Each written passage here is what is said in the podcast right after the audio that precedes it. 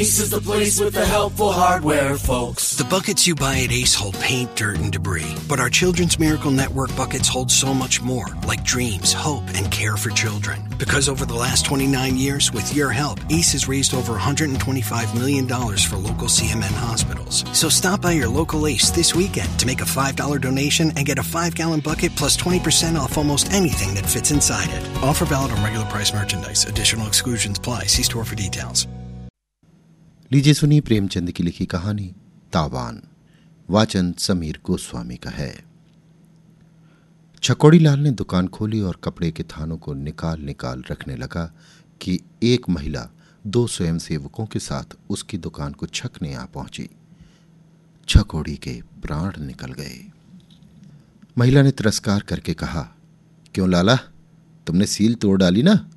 अच्छी बात है। देखे तुम कैसे गिरह कपड़ा भी बेच लेते हो। भले आदमी तुम्हें शर्म नहीं आती कि देश में ये संग्राम छिड़ा हुआ है और तुम विलायती कपड़ा बेच रहे हो। डूब मरना चाहिए। औरतें तक घरों से निकल पड़ी हैं, फिर भी तुम्हें लज्जा नहीं आती। तुम जैसे कायर देश में न होते तो ये अधोगति न होती। छकोड़ी ने वास्तव में कल कांग्रेस की सील तोड़ डाली थी। ये तिरस्कार सुनकर उसने सिर नीचा कर लिया। उसके पास कोई सफ़ाई न थी, जवाब न था। उसकी दुकान बहुत छोटी थी। ठेली पर कपड़े लगाकर बेचा करता था। यही जीविका थी। इसी पर वृद्धा माता, रोकड़ी स्त्री और पाँच बेटे बेटियों का निर्वाह होता था। जब स्वराज्य संग्राम छिड़ा और सभी बजाज विलायती कपड़ों पर मुहर लगवाने लगे तो उसने भी मुहर लगवा ली। दस पाँच थान स्वदेशी कपड़ों के उधार लाकर दुकान पर रख लिए, पर कपड़ों का मेल न था, इसलिए बिक्री कम होती थी। कोई भूला भटका ग्राहक आ जाता तो रुपए आठ आने बिक्री हो जाती। दिन भर दुकान में तपस्या सी करके पहर रात को लौट जाता था। गृहस्थी का खर्च इस बिक्री से क्या चलता? कुछ दिन कर्ज वर्ज लेकर काम चलाया, फिर गहने बेचने की नौबत आ गई। यहाँ तक कि अब घर में कोई ऐसी चीज़ न बची, जिससे दो चार महीने पेट का भूत सिर से टाला जाता। उधर स्त्री का रोग असाध्य होता जाता था। बिना किसी कुशल डॉक्टर को दिखाए काम न चल सकता था।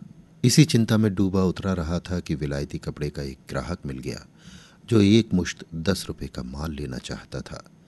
इस प्रलोभन को वो रोक न सका। स्त्री ने सुना तो कानों पर हाथ रखकर बोली, मैं मुहर तोड़ने कभी ना कहूँगी। डॉक्टर तो कुछ अमृत पिला ना देगा। तुम नक्कू क्यों बनो? बचना होगा, बच जाऊँगी, मरना होगा, मर जाऊँगी। बेआबरूई तो ना होगी। मैं जीकर ही घर का क्या उपकार कर रही हूँ और सबको दिक कर रही हूँ। देश को स्वराज्य मिले, सब सुखी हो बला से मैं मर जाऊँ। हज़ारों आदमी जेल जा रहे हैं, कितने घर तबाह हो गए तो क्या सबसे ज़्यादा प्यारी मेरी जान है? पर छकोड़ी इतना पक्का न था। अपना बस चलते वो स्त्री को भाग्य के भरोसे न छोड़ सकता था। उसने चुपके से मोहर तोड़ डाली और लागत के दामों दस रुपए के कपड़े बेच दिए। अब डॉक्टर को कैसे ले जाए? स्त्री से पर्दा रखता। उसने जाकर साफ़ साफ़ सारा वृतांत कह सुनाया और डॉक्टर को बुलाने चला। स्त्री ने उसका हाथ पकड़कर कहा, मुझे डॉक्टर की ज़रूरत नहीं। अगर तुमने जिद की तो दवा की तरफ़ आँखें भी न उठाऊँगी। छकोड़ी और उसकी माँ ने रोगड़ी को बहुत समझाया, पर वो डॉक्टर को बुलाने पर राज़ी न हुई। छकोड़ी ने दसों रुपये को उठाकर घर कुइया में फेंक दिए और बिना कुछ खाए पिए किस्मत को रोता झीकता दुकान पर चला आया।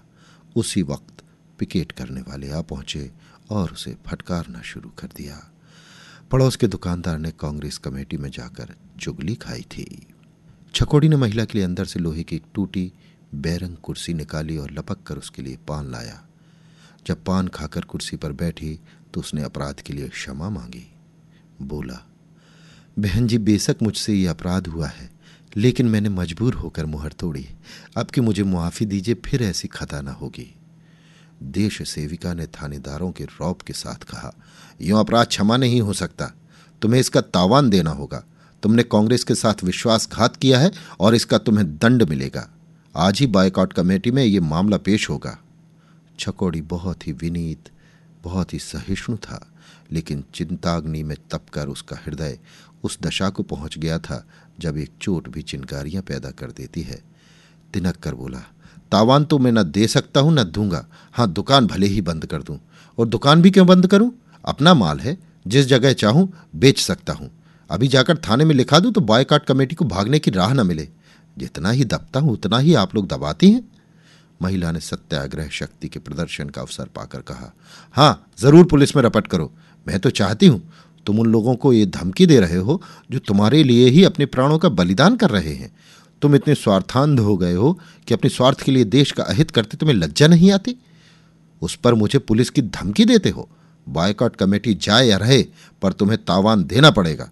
अन्यथा दुकान बंद करनी पड़ेगी। ये कहते कहते महिला का चेहरा गर्व से तेजवान हो गया।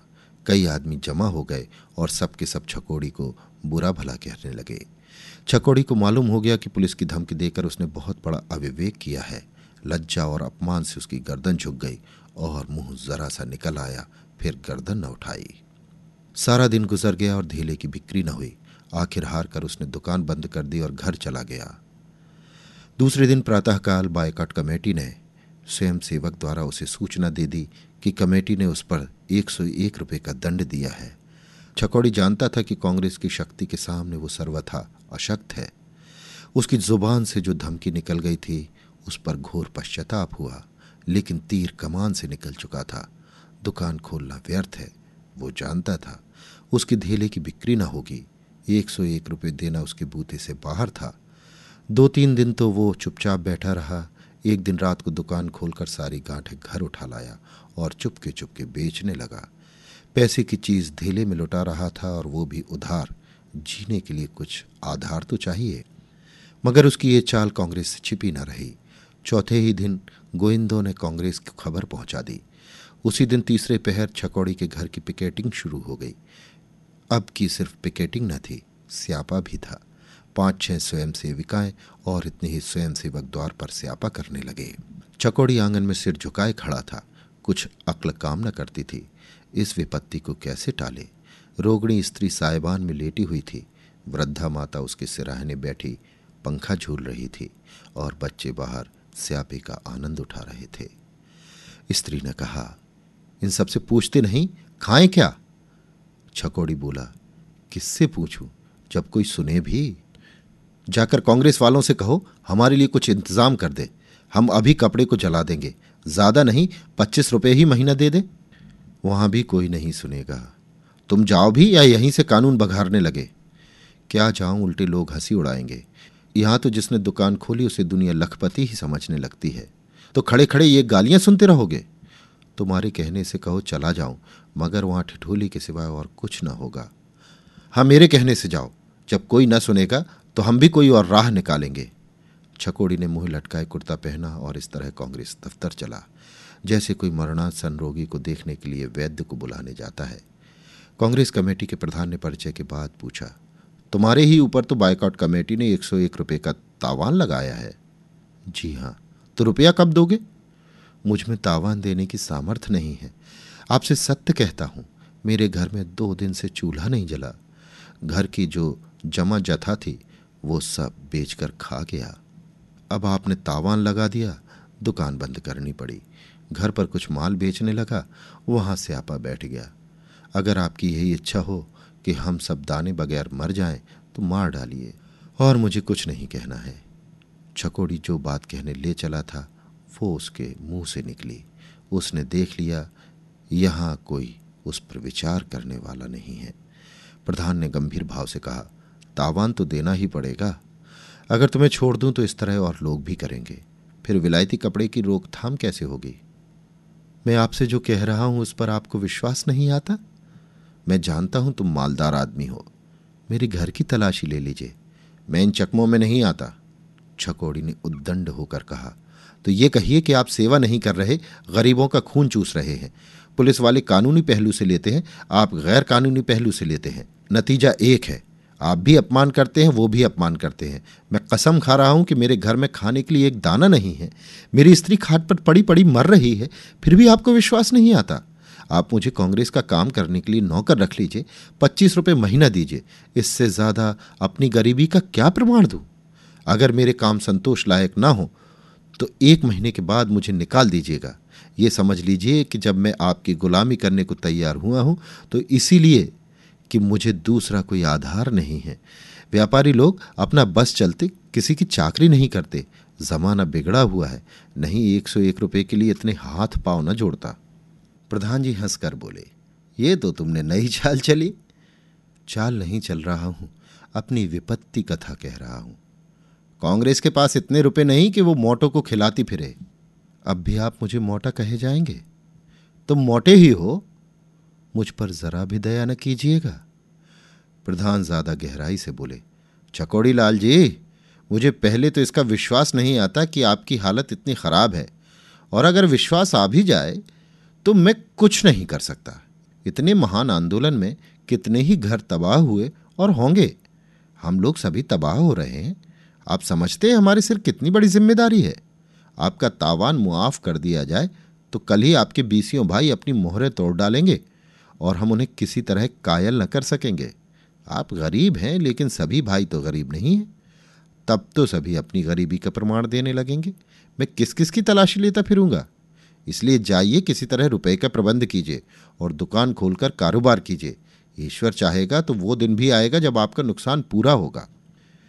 छकोड़ी घर आ पहुँचा तो अंधेरा हो गया था। अभी तक उसके द्वार पर स्यापा हो रहा था।